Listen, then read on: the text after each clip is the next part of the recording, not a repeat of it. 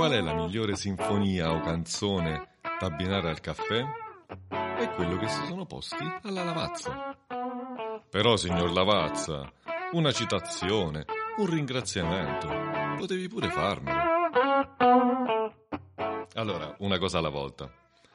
La Lavazza ha lanciato una bella iniziativa, trovare la sinfonia perfetta per esaltare il piacere del caffè che secondo diversi studi la musica può favorire questa esaltazione. Quindi hanno deciso di creare attraverso un team di esperti delle sinfonie adatte a questo scopo.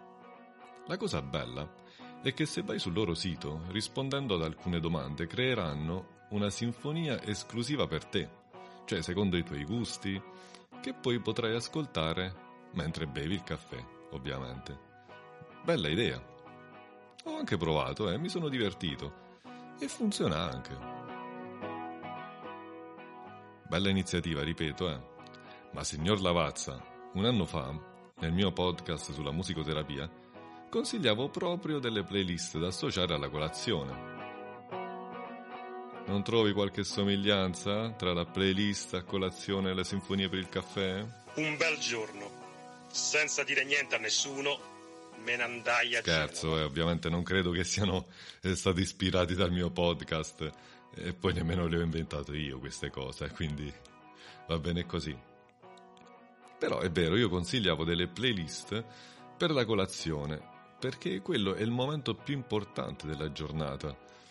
E sostituire mm, eh, le mail, i social, i messaggi Instagram di prima mattina eh, con della musica può fare solo che bene. Cioè associ una playlist che ti piace alle tue abitudini mattutine. Secondo me dà una carica alla giornata, una spinta, una concentrazione eh, migliore e diversa dal solito.